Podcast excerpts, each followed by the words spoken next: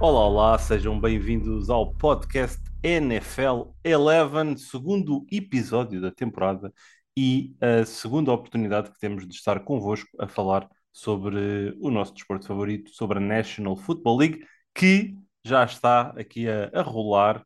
Já tivemos a primeira semana de jogos da pre-season e vamos abordar, obviamente, isso. Temos aqui também alguns tópicos quentinhos para este episódio que iremos aqui querer trabalhar e, e falar junto uh, convosco. E para isso, para poderem interagir connosco, também já sabem que hashtag NFL11 é sempre o caminho.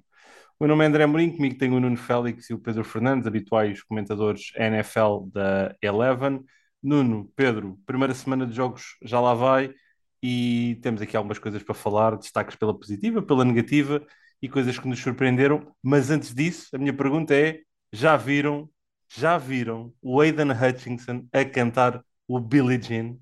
Epá, eh, já vi. Eh, quem, quem, quem não viu é porque não está ligado, pelo menos, às redes sociais, porque aquilo, tem, aquilo tornou-se tornou-se viral rapidamente, mas para mim também manda uma mensagem, tipo, aquilo foi no Hard Knocks, não é? Eh, já, já agora, para contextualizar, um, ehm, que está a seguir a equipa dos Detroit Lions agora aqui no Training Camp, e, mas aquilo para mim simboliza um bocadinho mais, aquilo há ali muita união, uh, daquela equipa dos Lions e o Pedro deve estar uh, a aguar, não é? Para não dizer que está, está a salivar. Sim, sim, por acaso estou, estou, gostei muito de ver o primeiro episódio. Não estava à espera do, do Staley.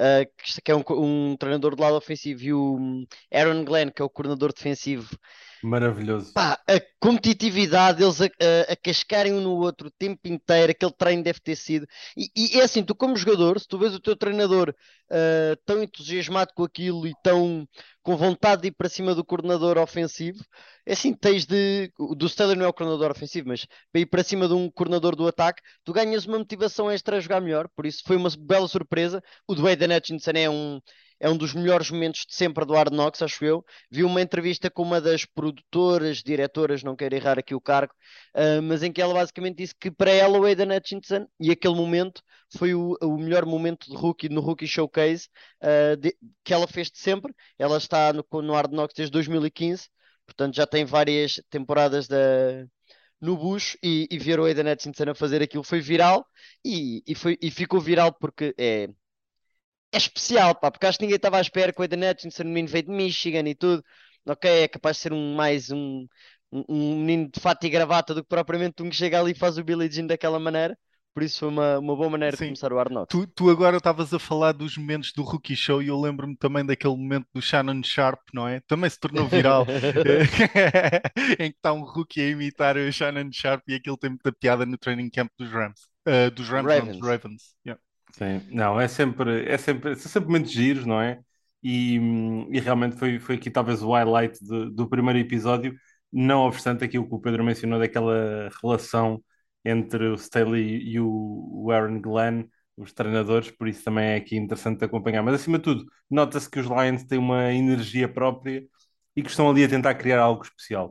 Que, pegando um bocadinho, se calhar, nessa transição para aquilo que foram os jogos da primeira, da primeira semana, dentro do relevado, já não, senti, já não senti tanto isso por parte destes Lions, que seriam uma das equipas que eu trago aqui um bocadinho pela negativa, tendo em conta aquilo que vi no relevado. É verdade que as equipas não estão a usar os seus titulares, ou grande parte delas, ou se os usam é numa capacidade muito, muito pequena, mas não gostei do que vi dos Lions. Muito pouca energia, muito pouca velocidade, completamente iludidos pelos dois quarterbacks dos Falcons, Marcos Mariota e Desmond Reader, por isso, uh, seria um dos meus destaques pela negativa estes Detroit Lions para aquilo que foi a primeira semana de jogos oficiais da preseason. Uh, não sei se vocês têm, partilham da mesma opinião, se há aqui outra equipa ou outros destaques que estavam a trazer aqui para, para a mesa, quer positivos, quer menos positivos. Eu posso dizer um, uh, aliás, vou começar com dois, vou começar pelos positivos. Uh, o primeiro é o George Pickens, que é, é e pode ser um, um receiver muito especial. Se aquilo. Eu acho que se, se a cabeça estiver no sítio, pode ser um receiver muito especial. Uh, mais um para o lado dos Steelers, aliás. E o outro foi o Charles Cross e o Abraham Lucas, que foram dois rookies tackles, são os dois tackles do, do Seahawks, Charles Cross do primeiro round, o Abraham Lucas, se não me engano, foi do terceiro round, mas eu tinha uma boa grade nele. Uh, e achei que podia ser um, um, um, jogador até a cair no final do primeiro round e, e gostei de ver pelo menos é verdade que é pré-época, é verdade que às vezes o, o matchup não é, não é o, mais difícil, mas nunca, é, nunca é triste ver eh, dois jogadores a serem agressivos e a conseguirem dominar quem estava à, frente deles. Por isso acho que foram aqui dois destaques que eu vi bons para os Seahawks. Sim, olha, eu, eu, continuando no mesmo jogo, eh, uma das referências uh, que queria dar, porque apesar de tudo, é, é, é, verdade que estão a jogar provavelmente contra terceiras linhas ocasionalmente, etc., nestes jogos uh, de pré-temporada, mas o Kenny Pickett teve bem. Uh, foi, foi escolha de primeira ronda uh, dos Steelers este ano. a realidade é que está num, num plantel que tem três quarterbacks que acredito eu neste momento estejam a lutar pela titularidade, uh, no Mason Rudolph, no, no Trubisky e no Kenny Pickett. Uh, o Kenny Pickett foi o último a entrar, uh, fez, uh, falhou dois passes em 15 tentativas, que, que, que, não é mal por si, marcou dois touchdowns uh, através de passe, portanto, uh, tem, tem, tem, boa pose, sabe estar. gostei do que vi do Kenny Pickett. E o, Penny, o, o Pickett é, é, que está claramente a posicionar-se para ser talvez uma das surpresas para, para a temporada, depois ter sido também ele uma própria surpresa na primeira ronda.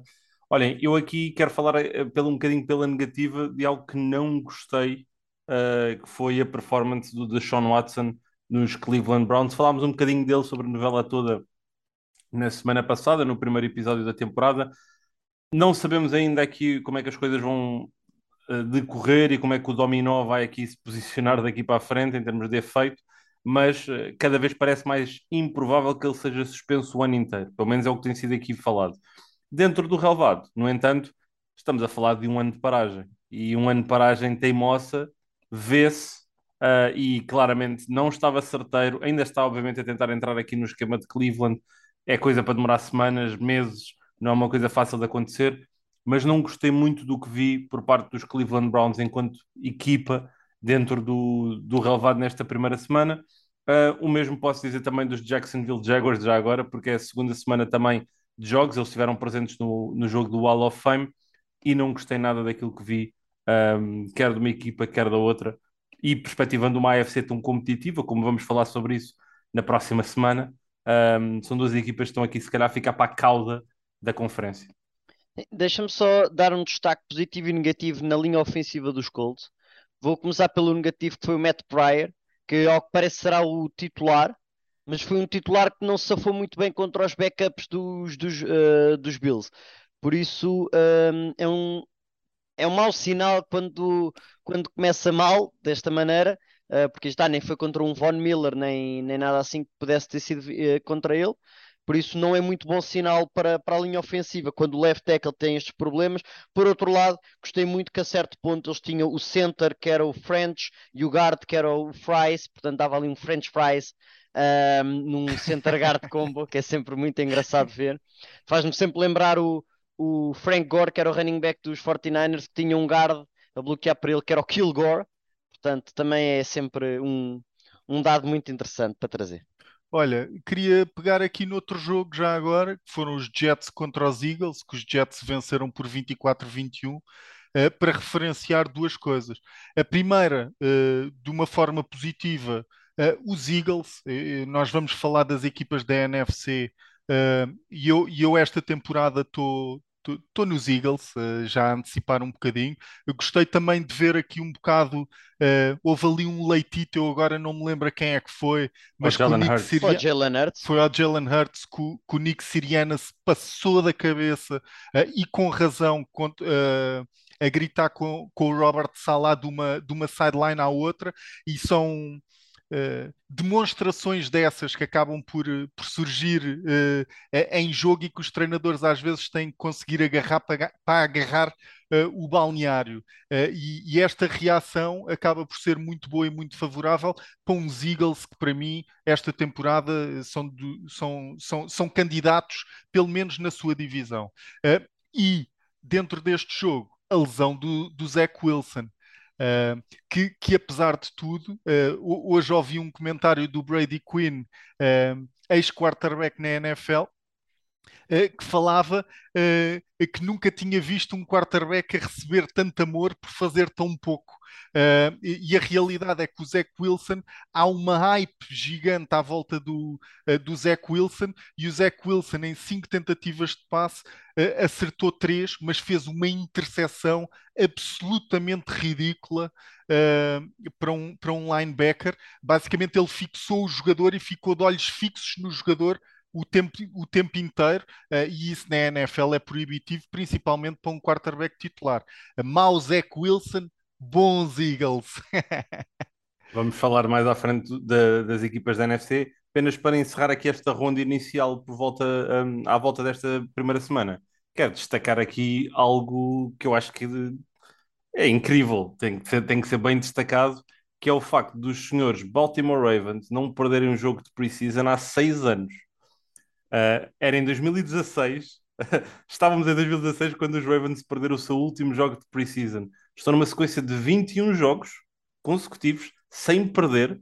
E já agora o número 21 é um número histórico, que também pode representar o número máximo de jogos que uma equipa pode ter numa época, numa fase regular, com playoffs e Super Bowl, para se tornarem uh, os vencedores de tudo, digamos.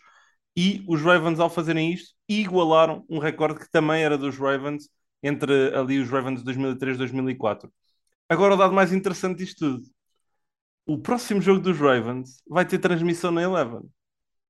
E eu garanto-vos que a maldição vai-se abater sobre os Ravens e eles vão perder o próximo jogo só porque vai ter transmissão na Eleven e porque nós estamos a puxar aqui esta, esta temática. Fica aqui escrito que isto vai acontecer. Maldição uh, do Amorim. É verdade, é verdade. Estamos a começar com as maldições. Mas pronto, olhem, um, uma pequena viagem sobre esta primeira semana. Ainda não há aqui propriamente muito sumo obviamente destacar aqui algumas coisas, mas o mais importante ainda vem aqui nas próximas semanas, que obviamente vamos continuar a acompanhar, quer na hashtag NFL11, quer aqui no nosso podcast. Segundo tema uh, ou introdução que trazemos para junto de vós neste, neste episódio é que entre este momento e até ao início da temporada vamos lançar aqui alguns dos nossos tops. Top jogadores, top equipas, ataques, defesas, isso vai ficar mais para o final. E hoje vamos começar com quatro grupos posicionais. Vamos falar de tight ends, linhas defensivos, safeties e, obviamente, dos quarterbacks. E vamos deixar aqui as nossas opiniões. Não vamos entrar aqui num frente a frente. Obviamente que vai haver aqui algumas picardias. Vão haver muitas, muitas posições em que vamos estar praticamente iguais, porque a realidade é que a pool de talento é muito, muito pequena e muito objetiva mas isto no fundo é a nossa previsão de quem é vão ser os melhores jogadores dentro de cada posição para a próxima temporada. E se calhar lançando aqui a batuta para o Pedro Fernandes, e se calhar vamos começar com os Tyrands, vamos guardar os quarterbacks obviamente para o final, mas com os Tyrands não estamos, não, não estamos todos, aliás, estamos todos muito próximos uns dos outros, pois se calhar entra aqui é o, o, o gosto pessoal de cada um para, para alguns jogadores. Mas Pedro, como é que é o teu top 5 de Tyrands?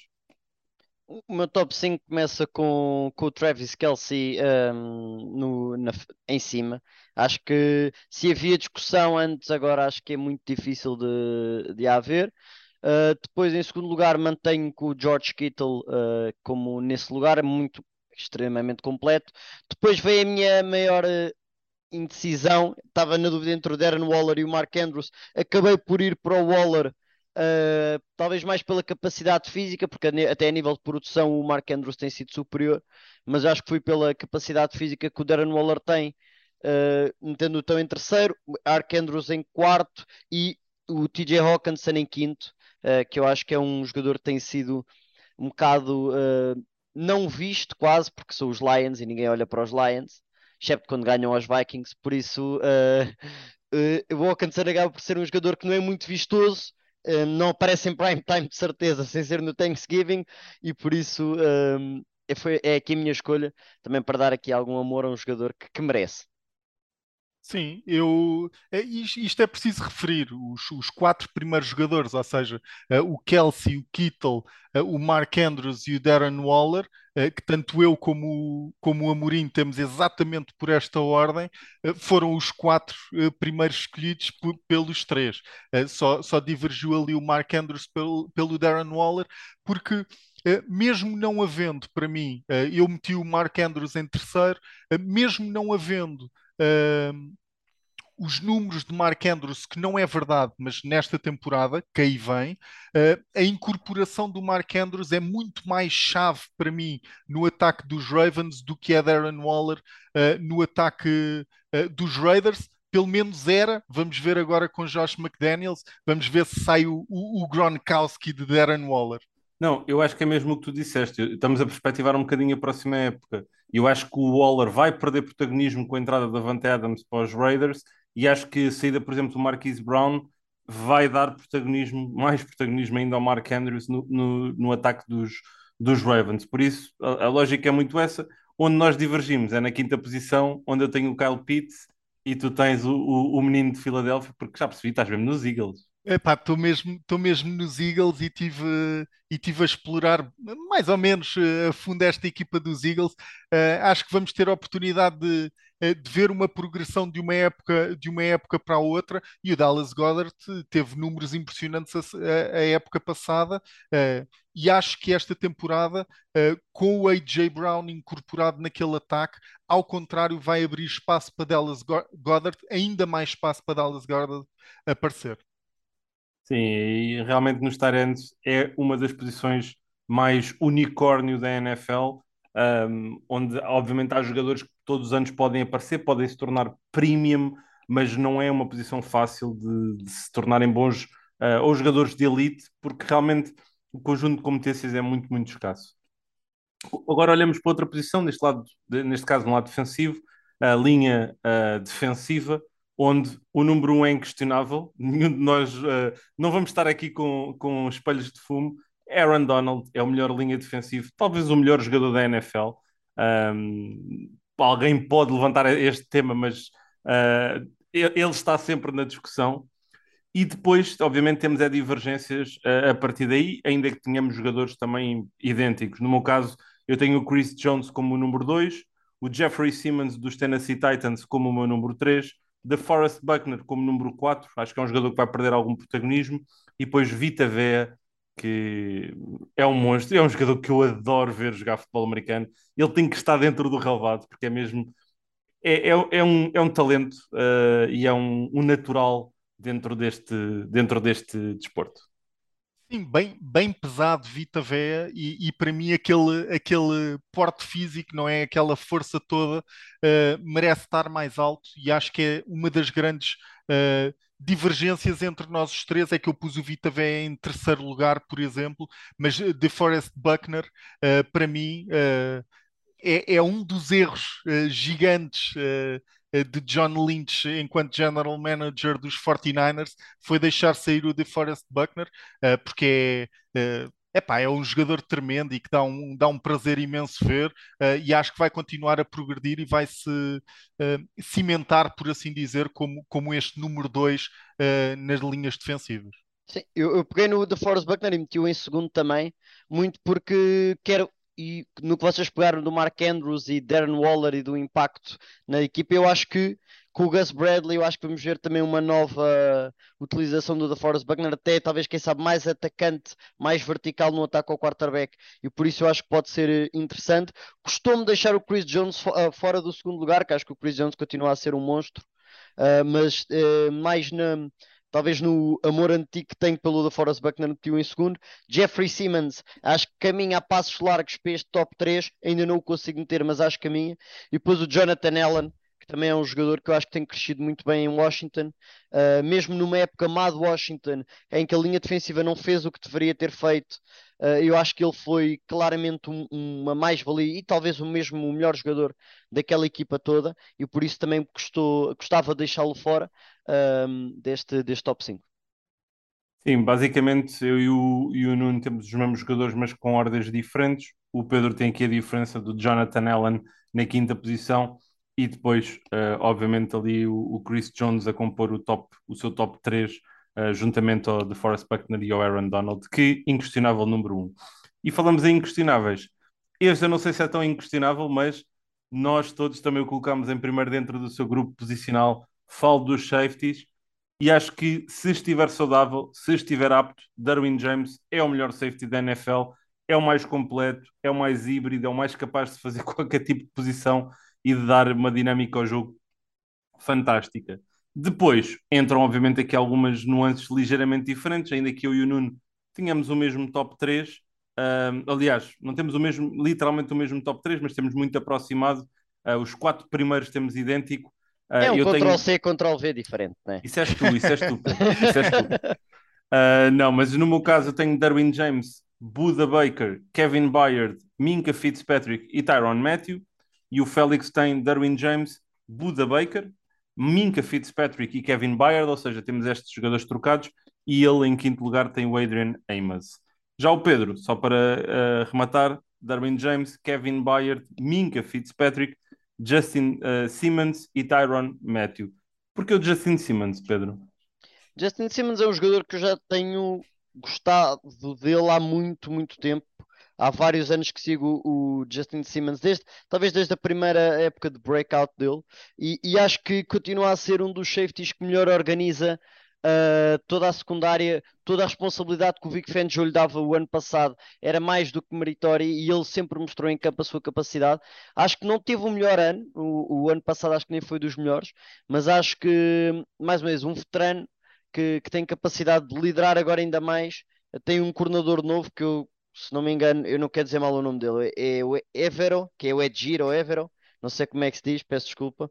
Gostei do italiano, gostei do italiano. É, Vero. Mas, mas não, é, mas não é de todo, de certeza, mas... Uh... sim, sim, sim. Mas, mas é, é um de experiência, teve muito tempo nos Rams como, como, treina, como treinador da secundária e como treinador de safeties mesmo, por isso eu acho que a junção dele com o com o Justin Simmons, aliado à grande secundária que eles têm, vai, vai levar o Justin Simmons para o top 5 e a ter sempre aqui o Buda Baker e o Antoine Winfield muito perto de, de, entrar para o meu top 5, mas não, não consigo, não os consigo tirar o Taron Matthew ainda, nem o Justin Simmons. O Kevin Byard para mim é que fora do top 2 é, é ridículo para mim. Acho que o Kevin Byard é incrível. Só um físico e só uma estrela como o Derwin James é que para mim é capaz de tirar o Kevin Byard do, de ser o primeiro. Sim, depende muito esta posição de safety. Uh, as características dos, dos safeties variam, não é? Claro. Mais safeties de cobertura, mais box to box, híbridos, uh, completo. Ou seja, box to organ... box é, é, futebol, box to box é soccer. Mas mais...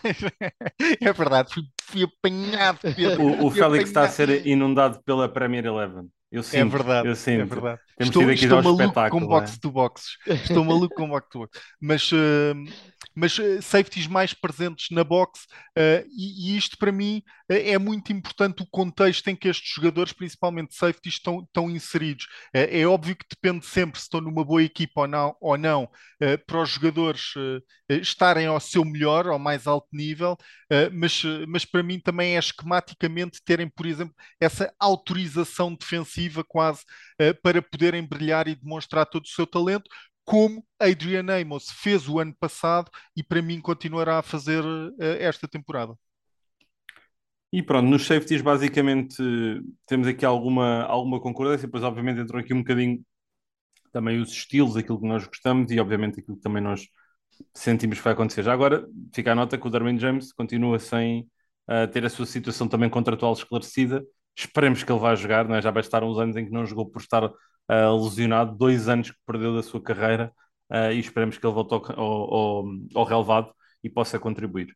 Último grupo posicional de hoje, quarterbacks, não é? Onde o, o Pedro Fernandes e o Nuno Félix têm o mesmo top 5, com algumas uh, ligeiras mudanças, e eu sou o único que traga um jogador que eu sei que é um bocadinho um wildcard, mas é porque da mesma maneira que o Félix está nos Eagles, eu há uma equipa que eu acho que este ano uh, vai surpreender pela, pela positiva por tudo aquilo que investiram, por, por tudo aquilo que, que, estão a construir. Mas então, olhando então para os nossos tops, no primeiro lugar temos todos o mesmo e falo do menino Josh Allen. Sim, o Josh Allen neste momento é, é Claro que podem, até eu diria que qualquer um dos nossos top 5, tirando o que tu vais dizer, que é o Sim. teu quinto, uh, pode, aca- pode- acabar esta época e nós dizemos é claramente o melhor quarterback da NFL. Sem dúvida, Mas sem dúvida. neste momento, o Josh Allen é para mim o melhor quarterback na NFL. Uh, acho que hum, Mas tem olha, tudo, mas pegando, tudo e pegando, pode melhorar. pegando, pegando nisso, pegando nisso, e porque isto vai obviamente levantar aqui ondas, porque a maior parte das pessoas pensa em Patrick Mahomes e, e Aaron Rodgers uh, e Justin Herbert, que nós também temos aqui todos uh, muito próximos, ou o próprio Joe Burrow, que eu se calhar sou quem não está tão rendido de Joe Burrow de- dentro de nós os três. Mas o que é que faz para vocês o Josh Allen melhor quarterback do que um Patrick Mahomes neste, neste momento? começar a capacidade física de, de correr com a bola. É, isto, isto é o mais básico de todos, porque basta olhar para um e para o outro. Acho que, acho que, é, acho que é isso.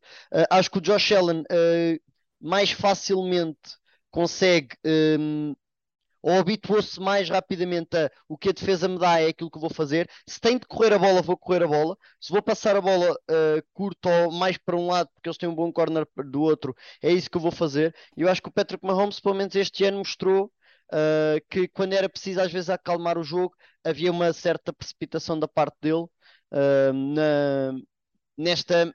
Em, em, em talvez suavizar o seu jogo e ter mais calma. Acho que a nível de leitura de jogo estão ambos ao mesmo nível nesse, nesse departamento, Aaron Rodgers, Tom Brady, estão, estão muito à frente destes dois meninos ainda, uh, mas eu acho que o Josh Allen uh, neste momento é melhor que o, que, o, que o, Patrick Mahomes por estas, tipo, por estas questões, não há muito que se pare, neste momento anda a ser mesquinhos.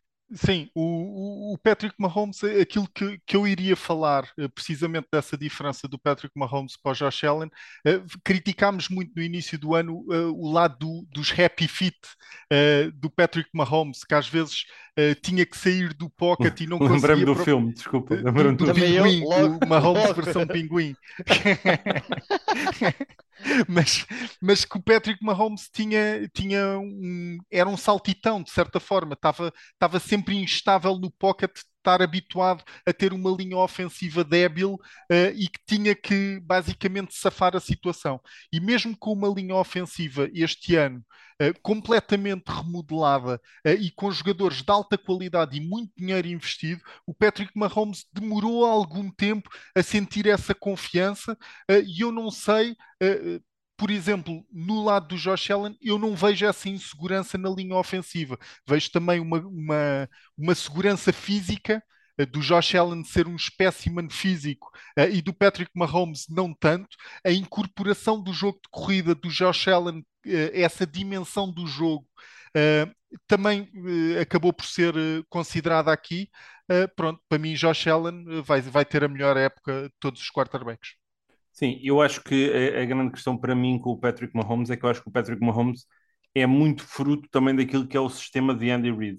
Uh, os RPOs, uh, processo de decisão AB, ou 01, não tem, e não vi propriamente, aliás, em termos de produção vemos que a produção é incrível e, e, e certamente vai continuar a ser, porque se ele mantiver o mesmo ritmo, ou mesmo baixo um bocadinho o ritmo que tem tido nos últimos anos, ele provavelmente vai fazer os três melhores anos consecutivos de qualquer quarterback na, na, na história da NFL.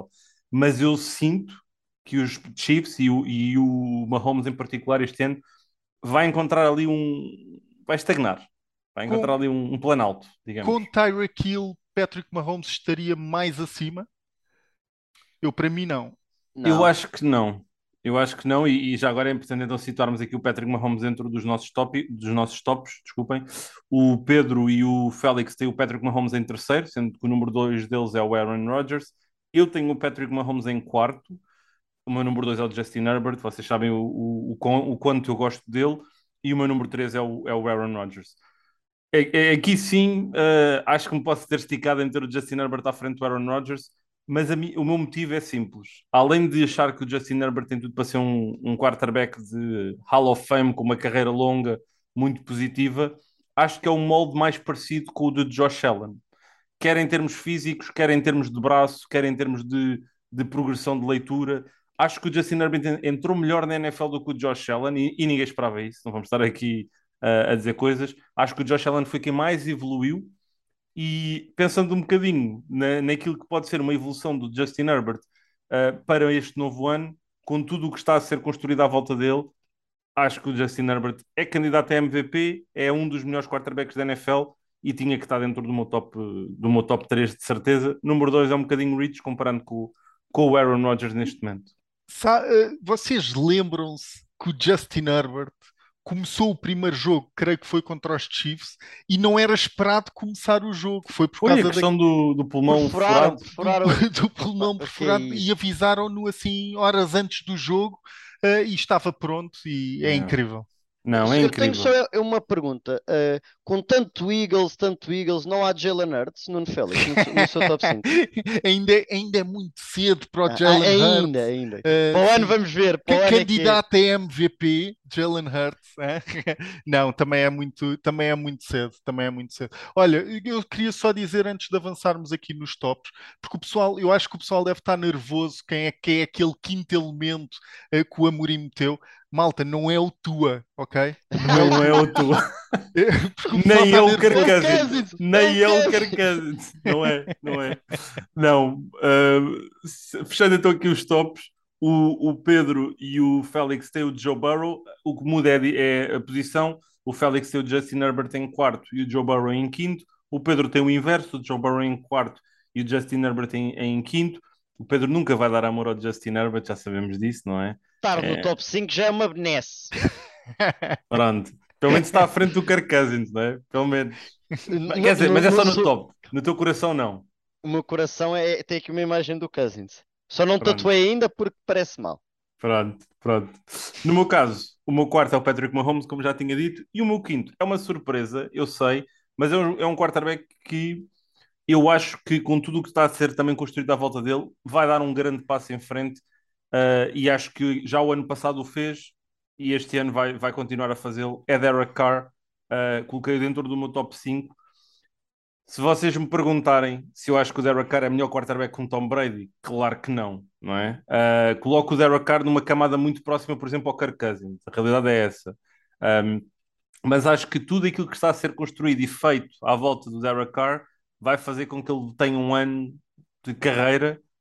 Um, estes Raiders são para mim, claro, a equipa de playoffs, uh, altamente competitiva e não, não, sem nos alongarmos nesse departamento, obviamente, mas é para mim aqui a minha grande surpresa deste top 5 de termos o, o Derek Carr aqui dentro do, dentro do, do alinhamento. Uma pergunta que deve estar na cabeça uh, de muita gente: onde é que está Tom Brady uh, neste top 5. Onde, onde, é que, onde é que vocês colocavam Tom Brady uh, assim num ranking? Num ranking? Top 10. Não pois. sei se ele era o meu sexto, mas sexto. ia estar, ia estar Para ali. mim é o sexto. Sim, eu acho que ele ia estar ali entre o sexto e o sétimo. Ok, eu, eu sexto, sexto não ia, com certeza. Eu acredito que o Derek Carr, por exemplo, vai ter uma, uma época melhor. Uh, talvez mesmo Kirk Cousins uma época melhor do que, uh, do que o Tom Brady, portanto tinha que avaliar, mas eu estou eu, acaso... assustado, sabes? Eu, e depois lá vai Tom Brady, Brady levar os Bucks mais uma vez ao Super Bowl e depois falamos a todos. Pois é isso. Eu estou é assustado, Tom Brady está fora Eu estou um bocado assustado com a questão toda, toda a narrativa da off-season, não é? Do retirar-se, voltar, entretanto os relatórios um, uh, eh, que temos ouvido, as notícias de que ele não está propriamente motivado, que tem outras coisas na cabeça Sim, ele está isso ausente um do training é? camp agora. Isso, uh... isso assusta aqui um bocadinho quando, quando perspectivamos a próxima época destes, destes Bucks. No entanto, a realidade é que temos 20 anos de filme e, de, e de narrativas. É, é isso, é, é, que a questão é essa mesmo, é que não se aposta contra Tom Brady. Não, não, não é se faz isso. Mas, ah, e atenção, e há aqui outros nomes que também entram aqui nesta, nesta conversa, não é? O Dak Prescott, o próprio Russell Wilson, um, são nomes que temos que trazer também para cima da. Atenção da, da ao Lamar Jackson, se entretanto esta situação contratual se, se resolver, que é uma coisa que certamente está a ocupar a cabeça dos Ravens, uh, se eles conseguirem tratar isto o mais rapidamente possível. Uma equipa que volta a apostar em, em Tyrants e running backs, que é o que eles tiveram a fazer basicamente nesta off-season, uh, muita atenção a esta equipa dos Ravens. Sim, e, e depois tens aqui outras questões que é os jogadores de segundo ano que tu esperas que deem o salto, não é? Um Trevor Lawrence, o Zach Wilson é aqui um bocadinho um, incerto, mas um Mac Jones, um Trey Lance. O Trey Lance tem toda, uh, todos os atributos físicos para estar aqui na, a, a, disputar, se, obviamente, fazer aqui o back it up, não é? Não é só o falares, mas é o mostrares também. para estar aqui a falar com estes meninos todos que estamos, a, que estamos aqui a dizer em termos de talento de atlético e de braço, não é? Com o Justin Herbert, com o Josh Allen, com o Patrick Mahomes. O Trey Lance pode estar nessa conversa se, se mostrar a evolução o próprio Stafford, não nos podemos esquecer do, uh, do, atual, do, atual, campeão, não é? Do Stafford. Uh, mas olha, isto só para dizer, só para relembrar que a última pessoa a apostar no Tom Brady contra o Tom Brady foi o Bill Belichick e neste momento tem o Matt Patricia e o, e o Joe Judge a chamar jogadas ofensivas, ok? Portanto... os renegados, são os renegados é. mesmo. Mas, mas pronto, olhem, ficam aqui os nossos primeiros tops para algumas posições. Na próxima semana vamos a libertar aqui mais algumas, falar sobre as mesmas e, obviamente, queremos as vossas reações na, na hashtag NFL11, como habitual. Agora sim, vamos entrar aqui pela nossa uh, viagem ainda superficial pela NFC, aqui divisão a divisão, falarmos um bocadinho de quem nós achamos que vão ser os principais favoritos e aquilo que podemos esperar. E se calhar começamos pela NFC Leste, onde o Nuno já levantou o véu, está com as fichas todas nos Philadelphia Eagles, mas uh, são favoritos sozinhos, digamos, Nuno? Ou há aqui outras equipas que, que tu colocas ali na mesma camada? Essa, essa pergunta foi, foi induzida, não é? Para, para os foi, Cowboys, foi. porque porque a realidade é que para mim esta, esta divisão está partida ao meio, não é? Uh, uh, tens, os, tens os Cowboys e os Eagles que estão a tentar aparecer uh, como uma potência na divisão, e depois tem, tens os Commanders e os Giants que, para mim, no top 5, pelo menos, de piores equipas da NFC, estão de certeza. Uh, à entrada para esta temporada. Portanto, vejo claramente dois candidatos a ir aos playoffs, nos Cowboys e nos Eagles, mas o trabalho que os Eagles fizeram esta, esta off-season. Uh, não, não podemos olhar uh, para o lado. A, noite de draft em que, em que trocam pelo A.J. Brown eh, que é um verdadeiro número um receiver na NFL, e em que escolhem o Jordan Davis, futuro uh, vencedor de rookie defensivo do ano. Uh, é, ele é titular, homem. Pronto, tenho dito. Tá não, mas olha, até eu vou dizer assim. E, e eu não estou tão dentro dos Eagles e eu não concordo que é uma divisão a, a não acho que é uma divisão a partida a dois. Eu, eu tenho três equipas. Concordo com o que tu disseste dos Commanders, final da divisão, não há mas eu acho que a divisão pode ser quer dos Giants, quer dos Cowboys ou quer dos Eagles. Tenho uns três equipas aqui a poder não estar pela divisão. os Giants. E, e sabes porque é que eu não estou tão dentro dos Eagles? É por causa de uma pessoa. Jalen Hurts. Não estou rendido todo ao Jalen Hurts. Um, eles foram buscar o AJ Brown. Tu sabes onde é que o AJ Brown é mais eficaz dentro do relvado? É na zona interior do relvado. Para onde é que o Jalen Hurts não passa a bola? é para o meio do relevado. E obviamente isto é, é, uma estatística e nós encontramos estatísticas opostas àquilo que eu estou a dizer, mas não gosto, uh, uh, aliás, gosto das movimentações que fizeram, tornaram a equipa mais competitiva, não gosto é da perspectiva de ser o Jalen Hurts o quarterback de futuro em Filadélfia. No entanto, enquanto organização, eles têm o futuro muito bem alinhado. Se não funcionar este ano, na próxima época têm escolhas de primeira ronda, podem ir para onde quiserem e mandam o Jalen Hurts uh, descartam-no como se fosse papel de cartão. Mas para mim, a divisão ainda é dos Cowboys. Acho que os Eagles podem fazer a gracinha se encontrarem-se enquanto equipa. Acho que os Giants podem ter o fator Brian Dable. E se ele conseguir meter o Daniel Jones uh, a jogar metade daquilo que foi o Josh Allen, tirar partido de um Saquon Barkley e aquela defesa de Don Martindale clicar, e tem lá bons jogadores, um, acho que os Giants podem fazer aqui uma gracinha para terem uma época 9-7, uh, desculpem, 9-8, uh, no melhor cenário possível. Eu não, não, não consigo ver os Giants ainda, não, não consigo. Uh, mas vou concordar contigo nos Cowboys porque quero ver uh, estes Eagles, quero ver toda esta infusão de talento uh, de, na Kobe Dean, do Jordan Davis, do James Bradbury para corner, que não deixa de ser uma boa adição, e quero ver o sistema a fluir e, e, e, aí talvez consiga meter os Eagles à frente, mas mais um ano Dan Quinn com esta defesa. Uh, e apesar de terem Mike McCarthy, apesar de terem Mike McCarthy, para mim é um ponto negativo, os Cowboys vão, acho que são donos da divisão. Mal posso esperar para, para o ano meter o CD Lamb no meu top 5 de receivers. Por acaso, não, estás, ah, já estás aqui a levantar o véu, não é? Estás a levantar o véu. No próximo ano. Mas, mas sim, é uma divisão interessante. Concordamos todos que os Commanders são a, aqui o, o ímpar da, da, da divisão. Ah, eu estou um bocadinho aqui mais nos, nos Giants, achando que os Cowboys ainda são a equipa a bater. E depois temos aqui os Eagles como os cl- claros ah, contenders, ah, a equipa que pode aparecer dentro da mesma divisão. Quando olhamos para a NFC Norte, não sei se vamos concordar todos, mas temos um alinhamento em que os Packers têm reinado como bem lhes apetece e não vai fugir muito, não vai fugir muito a isto, Pedro. Não, não vai. Eu, neste momento, os Packers são uma equipa muito, muito completa, tirando, tirando, entre aspas, aquela, aquela questão do, eh, de receivers, eu acho que são uma equipa, a equipa mais completa de todas, eh, e continuam a ter eh, Aaron Rodgers, e, e isso não pode ser. é que eu sinto que isto deve ser o back-to-back MVP mais descartável na história da NFL. Parece que damos, damos de barato que o Aaron Rodgers ganha MVPs agora. Isto é assim. Ganhou mais um. Parece o Tom Brady a ganhar anéis. Olha, ganhou mais um. Pronto, toda a gente faz. É que é, é espetacular o, o, o que o Rodgers tem feito nestes últimos tempos. E por isso é que a minha confiança em tê-lo em número 2 está lá. É porque ele tem feito constantemente, e é verdade, tem o Davante Adams, mas ele tem feito constantemente é pesos assombrosos. E por isso não, não consigo meter os Packers eh, fora do, do top desta divisão e fora do top da NFC. Enquanto tiverem o Aaron Rodgers, eu acho que é muito, muito difícil de, de não serem uma grande equipa. Sim, eu tenho aqui um, um hot take, por assim dizer, sobre a- uma bold prediction sobre esta, sobre esta divisão.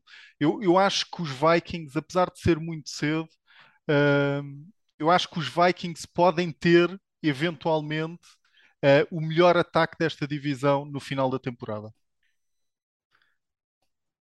Arrojado. Houve silêncio. Houve. Silêncio é bom, está O tudo a Pedro, o Pedro não quer que tu digas isso porque ele, ele- ele quer manter as expectativas Fala em mal, baixo. fala não é? mal, fala mal e nós surpreender. Não, mas a, a questão é, eu, eu tenho, eu tenho que concordar.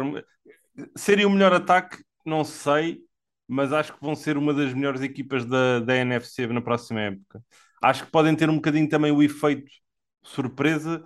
Acho que o Justin Jefferson vai ter uma época. Ele vai atrás da, hum, de- do recorde do Cooper Cup. Ele próprio já Ah, o disse sim. no, num podcast que, que vimos recentemente. E, e acho que estes Vikings vão ser uma, uma equipa interessantíssima de acompanhar no próximo ano.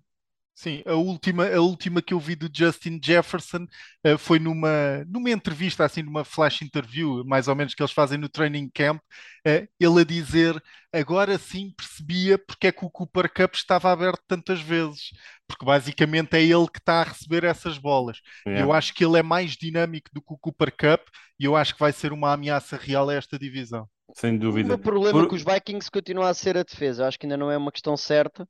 Ah, e por isso é que eu acho que é difícil para qualquer um de nós. E por isso é que tu só falaste do ataque, não disseste que vão Claro. ser a melhor equipa da, Sim. da NFC. Mas olha, mas, mas por outro, por outro lado, tens a Maluco, conversa dos tanto. Packers. Tens a conversa dos Packers de provavelmente terem a melhor defesa da era Aaron Rodgers, não é? Um, tem havido essa conversa com a inje- injeção também de talento que foram buscar, um bocadinho como os, como os Eagles, mas de uma dimensão ou de uma forma Sim, diferente. ainda por cima foram buscar o- os dois colegas de Georgia, não é? Yeah. É igual, é igual.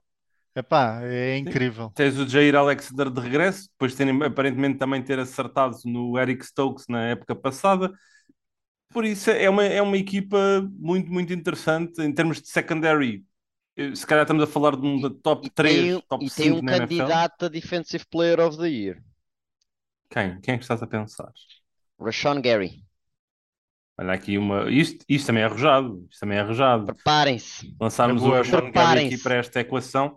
Mas, mas lá está, eu acho que os Packers dentro desta divisão são claramente a equipa ah, número um. Os Vikings são a equipa de playoffs. Os Lions e os Bears, eu acho que começa a haver separação entre as duas equipas, porque acho que os Lions estão no caminho certo. Acho que os Bears terem protelado o ano passado com o Matt Nagy ah, foi um erro. Acho que os Bears, para mim, tu disseste que os Commanders eram top 5 dentro da conferência. Uh, eu digo que os Bears para mim são um top 5 dentro da NFL. Acho Para que são são uma, top 1. uma má equipa. Um sólido top Um, 1. O Justin Fields, eu pessoalmente nunca gostei dele, mas acho que não lhe está a ser dado sequer a oportunidade de mostrar que pode ter algum talento. Se ele sobreviver a esta época intacto, um, quem sabe, mas ah, acho que esta equipa dos Bears tem muitas gaps e claramente são a, a, a causa da divisão. Os Lions, falando aqui na- mais na vertente positiva, quer dizer, a equipa dos Lions está toda dentro da narrativa do Dan Campbell. Eles entraram, eles assumiram, ah, nós temos gostado dos vídeos que temos visto. Por isso, esta equipa se engraçar e se conseguir se tornar uma equipa que protege bem a bola, corre, uh, não são repletos de talento, não é? Apesar de terem ali bons jogadores, mas se controlarem o relógio, se a defesa se tornar mais agressiva e disciplinada e funcionar enquanto unidade, se um Aidan Hutchinson se tornar tudo aquilo que todos esperam que ele se torne, se calhar estes Lions podem fazer uma gracinha e surpreender e ir aqui a uns playoffs dentro do wild card. Mas acho que ainda não é este ano. Acho Não, que ainda não é eu, este eu ano. acho que este ano eu acho que seis, seis vitórias é o máximo do- dos Lions, porque não tem um calendário muito fácil. Por isso acho que seis vitórias já estamos a, a- a meter lá para cima. Mas é uma questão de, de serem competitivos. Já o foram o ano passado em jogos contra os Ravens e jogo contra os Rams, em certo momento, conseguiram ser uma equipa competitiva. eh, e eu acho que agora é que fazer constantemente serem essa equipa competitiva, mesmo que não ganhem. eh, mesmo que consigam só essas seis vitórias, sair daí com uma, não é só com acreditamos no treinador, é acreditamos no treinador e temos visto resultados a aparecer, quer a nível de vitórias, quer a nível da maneira como jogam. Por isso eu acho que é esse o objetivo principal, é tornarem-se uma equipa muito competitiva, porque os playoffs parecem muito difíceis ainda. Uh, parece mais para 2023. Sim, agora viajamos então para a NFC Sul, onde ah, temos. ah, será, ou melhor, será que temos um alinhamento idêntico àquele que estávamos a falar da NFC Norte? Ou seja, os Buccaneers são os grandes favoritos dentro desta divisão? Os Buccaneers têm que ser a equipa favorita nesta divisão. Os, eh, os Saints têm Jameis Winston, a realidade é essa. Não sabemos que Jameis Winston é que vamos ter. Eh, eu, eu- eu acho que aquela troca dos Saints eh, na altura do draft cria- criou o burburinho de que os Saints estavam prontos e que os Saints são uma equipa pronta a competir por um Super Bowl. Eu não acredito que sejam. Mas acho que é uma equipa que pode eventualmente lutar por um lugar nos playoffs. Uh, agora, Tom Brady é o número um desta divisão. Olhem, eu con- concordaria com vocês em, em contexto normal, mas tenho ficado assustado um bocadinho com toda a narrativa e quando olho um bocadinho para tudo aquilo que já falávamos de Tom Brady voltar, não voltar, o Gronkowski não vir, ah, a liderança, haver aquela transição de liderança dentro do- dos Buccaneers, do Bruce Arians para o Todd Bowles, eu começo a entrar aqui no multiverso da loucura, que é o Jameis Winston e os Saints. Eu vou ser sincero, porque é verdade, temos Sean Payton a sair, mas temos a continuidade a ser garantida pelo seu coaching staff. Temos provavelmente uma das defesas mais profundas em termos de talento da NFL, em todos os grupos posicionais. E adicionas à mistura um Tyron Matthew, por exemplo, líder, uh, bom jogador, playmaker. Por isso, no multiverso da loucura, uh, com o Michael Thomas a regressar, com o Chris Olave uh, a também dar aqui bons, bons flashes na, na, na off-season, eu acho que estes Saints podem lutar aqui pela primeira posição na NFC Sul, sendo que Gunslinger máximo, James Winston, uma coisa divertida, entretenimento vai estar garantido com estes Saints para a próxima temporada. A única, duas coisas. Primeiro, uau. Uh, Tom Brady, Julio Jones, Mike Evans, Chris Godwin, Russell Gage, continuam com Lavonte David, Devin White, Vita Vea, Shaquille Barrett, Joe Tryon, Carlton David. Mas, mas, estamos a falar de que equipa dos Bucks? Esta equipa é incrível. Os Bucks é verdade, é verdade. É inquestionável. Incrível. Não faz. Epá, os Bucks são claramente são favoritos na NFC. Os Bucks continuam a ser top 3, top 2 e acredito top 1 para muita gente na NFC. São muito, muito bons. Um, a narrativa entre estas duas equipas que eu mais quero ver é se era, não era Sean Payton quem nos garantia as duas vitórias dos Saints na temporada regular contra os, contra os Bucks ou se era Dennis Allen. Acho que vamos ter agora a prova de quem é que garantia essas vitórias. Uh, porque até agora Tom Brady tem tido muita dificuldade com os Saints na época regular, uh, mesmo em jogos que claramente deviam ganhar, como o do ano passado, que ficou 9-6 ou foi uma coisa assim, se não me engano. Não, 9-0. 9-0. Os Bucks não marcaram nada, ficou 9-0. Parecia uma equipa da Foi Distrital Liga. 38-3, 38-3, acho eu, e 9-0. Assim, não é fácil para estes, eh, para estes Bucks jogar contra os Saints. Quero ver como é que vão ser os jogos este ano, mas os Bucks continuam numa escala geral a ser muito, muito superiores a qualquer equipa desta, desta divisão. Estou curioso pelos Panthers, mas mais uma vez, tanto os Panthers, Saints e, e os Falcons há muita mexida, quer em liderança, quer em quarterback, para que eu consiga meter estas equipas a serem competitivas. Explica-me esse curioso com os Panthers. Eh, Estás a acreditar em Baker Mayfield? Já Não, agora, não, não, eu acho que Baker Mayfield é um upgrade a Sam Darnold. Há Baker Mayfield, narrativa. é- Baker Mayfield ganha o primeiro jogo, a titular pelos Panthers contra os Browns. Isso é a Baker Mayfield, não ganha mais nenhum, mas aquele jogo, aquele jogo é a Baker Mayfield. O curioso é por isto- causa da defesa. Já agora, só para Sim. responder à pergunta, a defesa Eh, pode ser muito boa. Os, os Panthers que, que acabaram em último lugar eh, o ano passado na divisão, eu não acredito que venha a acontecer eh, o mesmo esta temporada. Eu acho que os Falcons eh, vão ser a pior equipa desta divisão. Eh, acho que os Panthers têm, têm um longo caminho, eh, a não ser que, como dizias, e bem, esta defesa eh, que o Amorim adorava eh, para a época passada e que veio eh, a, a não surpreender pela positiva, eh, que volte, que volte àquilo que demonstrou no primeiro ano de Rule. Não, atenção, eles surpreenderam, surpreenderam foi durante os primeiros 5, 6 jogos. Depois, quando todos percebem as tendências, quando tu tens que ajustar, é que eles não tiveram essa capacidade. E isso aí remete-me depois para coaching, não é? E Matt Rule, Phil Snow, será que são a resposta? Eh, não, é? não vou dizer aqui um, um free rule, não é? Mas já lançaste mas um free para- mas- cliff. Mas, mas- para o ano, se calhar, não está lá. Mas se calhar se calhar está tá a começar a, a aquecer. Mas eu concordo que o Baker vai ser o titular, vai ganhar o primeiro jogo da temporada. Ahm, mas acho que estes Panthers e acho que os Falcons, já agora, só para também arrumar a divisão, são equipas em contexto claramente diferente.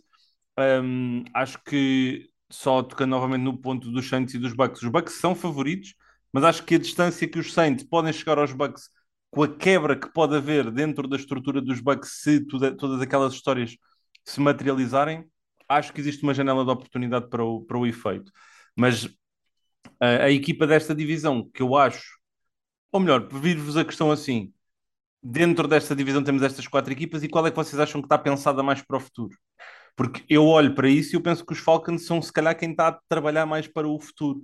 Ainda que em termos de talento, a realidade é que tens o Kyle Pitts, tens o Drake London, que se lesionou no primeiro jogo de, de pre-season, e tens agora um dos rookies, o, Al, o Algert, Tyler Algert, se não, não estou em erro. LG. Uh, acho que é isso, o running back que tem estado a fazer um excelente training camp.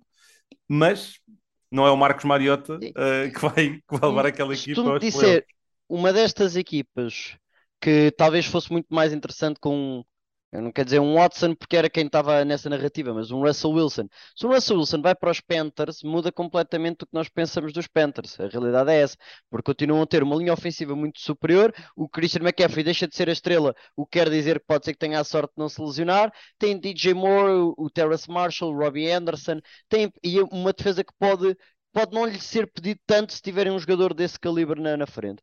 Por isso eu acho que a posição de quarterback pesa muito para estas três equipas, uh, Saints, Falcons e, e, Panthers, que não conseguem até o momento ter uma resposta fiável, mesmo que os Saints acham que o James Winston é essa resposta. E última divisão, a divisão que é a melhor da NFC, se ainda continuar a ser a melhor da NFL, já é mais questionável. Uh, mas falamos da NFC Oeste, onde temos os campeões em título, Los Angeles Rams, onde temos uh, a powerhouse San Francisco 49ers, em época de transição com Trey Lance na posição de quarterback. Temos Arizona Cardinals, com se calhar o ano em que tem que provar que os investimentos que têm feito realmente acabam por pagar, e temos uma equipa completamente uh, a reestruturar-se em momento de mudança, os Seattle Seahawks os Rams são a equipa a bater desta divisão? Ou será que os 49ers uh, ou os Cardinals podem fazer aqui a surpresa? Deixa-me só, primeiro ponto. Para mim, isto que já foi a melhor uh, divisão da NFL, neste momento ou é a terceira ou é a quarta mesmo. Porque acho que a AFC Oeste e a AFC Norte estão com, noutro patamar. E eu não, não sei até que ponto é que a AFC Este dos Bills, uh, Dolphins e companhia não é mais competitiva do que esta e mais forte do que esta dos, de, dos 49ers e, e, o resto. Por isso é uma, uma discussão interessante. Eu acho que neste momento já, já passou a, a era dourada destes, uh, desta divisão, por assim dizer não concordo nada com aquilo que o Pedro. Epá, ouve, normalmente até fico hesitante, digo ou não digo, mas não, foi logo à primeira. Epá, não, não concordo nada. Acho que, acho que esta divisão do lado da NFC é claramente a, a melhor divisão nesta próxima temporada uh, e acho que continua a ser uh, se não a melhor, a segunda melhor divisão da NFL, uh, eh, aquela uh, AFC West também é, é de loucos, não é? Temos estado a falar imenso disso. agora, eu nessa tua introdução, André, eu só não, só não vejo bem. É, eu sei que os Seahawks estão em, supostamente em rebuild porque não têm o Russell Wilson, mas quer dizer, uh, os Broncos deram bons jogadores aos Seahawks, melhoraram a equipa dos Seahawks. Os Seahawks foram buscar uh, um dos destaques uh, do Pedro no início foi o Charles Cross, que foi o left tackle que, que os Seahawks foram buscar na primeira ronda. esta equipa é capaz de ser mais competitiva do que aquilo que se acha, e a minha questão, principalmente, é se o Drew Locke pode ou não vir a fazer aqui alguma coisa. Ouvia, ouvia um analista precisamente a falar sobre isto uh, e fez-me questionar, porque principalmente porque Gino Smith também começou o jogo, não é? Uh, Drew Locke tomou conta das rédeas depois e é, é outro tipo de jogo. Uh, a resposta não é Gino Smith, a resposta vai ser Drew Locke, uh, a não ser que vão buscar outro jogador. Uh, a verdade é que ainda não falámos disto, mas Jimmy Garoppolo continua à venda, por assim dizer chateia-me porque eu tinha exatamente as palavras que tu disseste em relação aos Seahawks. Eu acho que os Seahawks vão ser mais competitivos do que se espera. Eu acho que não vai ser sexy, eu acho que não vai ser bonito. Eu acho que os, os, jogos dos Seahawks até são capazes de ser um bocado chatos. Mas eu acho que vão ser mais competitivos do que se está à espera. Correr a bola, uh, bomboca para para o DK e para o Tyler Lockett lá, na, lá à frente, e a defesa vai ser chata. Mais transição e, e pegar muito mais no, no que tem sido o normal da NFL e, transi, e transitar do cover 3 clássico para mais cover 2, pegar muito mais no que era o cover 2 e no que é agora o normal na NFL do cover 2, especialmente do Vic Fangio, que tem sido o grande impulsionador do, do cover 2 na NFL. Por isso eu acho que vamos ver uns Seahawks diferentes. Tem um jogador que eu critiquei imenso na escolha, que foi Jordan Brooks, mas que eu acho que pode ser um jogador muito interessante este ano. E eu não quero dizer que vai que vai ser uma grande estrela, mas se no final da época estivermos a falar como só desta época foi top 5 na NFL, eu acho que não me admirava, porque acho que tem esse potencial. Eu não estava à espera, mas acho que tem esse potencial. E eu acho que são uma equipa melhor do que aquilo que, que se está à espera. E por outro lado, acho que os Cardinals vão desiludir logo desde o início. Acho que não vai ser como os outros anos em que começam bem. Eu espero uns Cardinals a desiludir desde o início. Por isso, por isso é que eu também tenho esta divisão atrás. Tenho os Cardinals mais abaixo do que o resto das pessoas. Sim, eu sobre os Seahawks, eu não sei se concordo é tanto com vocês, é porque sem teres o quarterback in place e depois de uma era de Russell Wilson que durou quase 10 anos com muito talento uh, e com muito, muitos e bons feitos, não estou nada convencido com estes, com estes Seahawks. Não estou convencido porque o teu running back é o Rashard Penny, que é uma ambulância uh, andante. Não esquecer uh, que foram buscar o tens, Kenneth Walker. Tens o rookie, o Kenneth Walker, que pode ser uma boa, uma boa adição, é verdade. Finalmente investiram na linha ofensiva, como o Pedro também mencionou no início mas não estou muito convencido com estes Seahawks para a próxima época, muito menos numa divisão onde vão ser saco de pancada, quer dos Rams, quer dos 49ers a 100%, que são duas equipas que eu acho que vão dominar as restantes equipas dentro da divisão.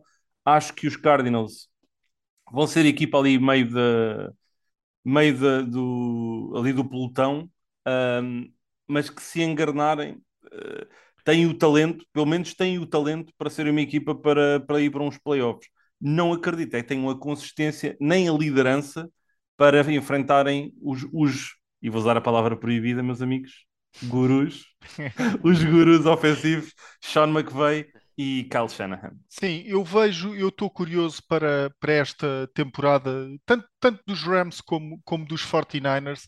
Eu vejo os 49ers a ganharem esta divisão este, este ano. Eu vejo um efeito, uh, aliás, a minha expectativa isto, isto para falar da minha expectativa para os 49ers, é, é ver um efeito do Trey Lance parecido com aquele que o RG3 teve uh, precisamente neste ataque do Kyle Shanahan uh, em Washington. Uh, surpreendeu muita gente a questão da incorporação também do, do Trey Lance na altura o RG3 no ataque, uh, que acho que é a grande alteração que vamos sentir de um, de um ano para o outro, tirando o facto do Jimmy Garoppolo não conseguir lançar uma bola a mais de 30 metros no ar e o Trey Lance vai ter essa capacidade de o fazer, mas vejo basicamente os 49ers a tornarem-se aqui uma potência deste lado da NFC com o Trey Lance. A minha questão com o Trey Lance vai ser uma questão de durabilidade. Uh, porque quarterbacks destes móveis com, esta, com este tipo de mobilidade, uh, com esta durabilidade, até agora só vi, uh, só vi o Lamar Jackson. É, a minha questão é essa, e ainda bem que peço no Lamar, porque para mim os 49ers são talvez a maior incógnita da NFL. Porque se tu olhas para o Trey Lance e dizes vai ser a segunda época do Lamar Jackson em que ganha o MVP, os 49ers são claramente candidatos ao Super Bowl. Se pegas na, no, no Trey Lance e dizes que ele vai ser uh, talvez um, um, um Mariota em final de carreira nos Titans, que aquilo já não ia a lado nenhum. Uh, agora ia fechar um Johnny Manziel, mas isso parece mal demais. Uh, por isso pegamos no Mariota no final da época dos, dos, Titans, que aquilo já não, já não fluía nada mentalmente. Eu acho que aí metes os 49ers quase fora dos playoffs apesar de terem o que eu acho que é a melhor linha defensiva da NFL. Por isso, uh, acho que os 49ers são uma equipa muito boa, mas não deixam de ser uma grande incógnita pelo peso que o quarterback vai ter, uh, não só a correr como a passar a bola. E por isso, eu estou confiante claramente nesta conferência que os 49ers vão aos playoffs, mas é, aí está, é uma, vai ser um processo muito giro de se ver. Uma coisa é certa, vai ser uma das divisões mais interessantes de, de acompanhar. E uh, antes de encerrarmos este podcast, pergunta rápida, não é pergunta para queijinho, isso é trademark Nuno Félix, mas é yes. pergunta rápida. Top 3 equipas da NFC. Go. No final da temporada, a nível de recorde, certo? Sim. Uh, uh, recorde é mais difícil por causa de calendários. Uh, Rams, 49ers, Rams, 49ers e Eagles. Credo! Ai. Não, isto estou, estou. Ok? Ah, já tô. percebemos que ele está. Ele está mesmo. Eu, eu não vou ser, não vou ser sexy. Bucks, Rams e Packers. Packers, 49ers e Rams. E temos aqui o nosso. O Eagles! Nossa ele está nos Eagles, ele está nos Eagles. Eu estou nos Eagles, estou a fazer aquele, aquele reach fácil uh, para os Eagles. Se calhar uh, terceira equipa é, é demais, não é? É óbvio que estou a deixar os Packers. É só para enfatizar um bocadinho que estou mesmo uh, na moto de cima com estes Eagles.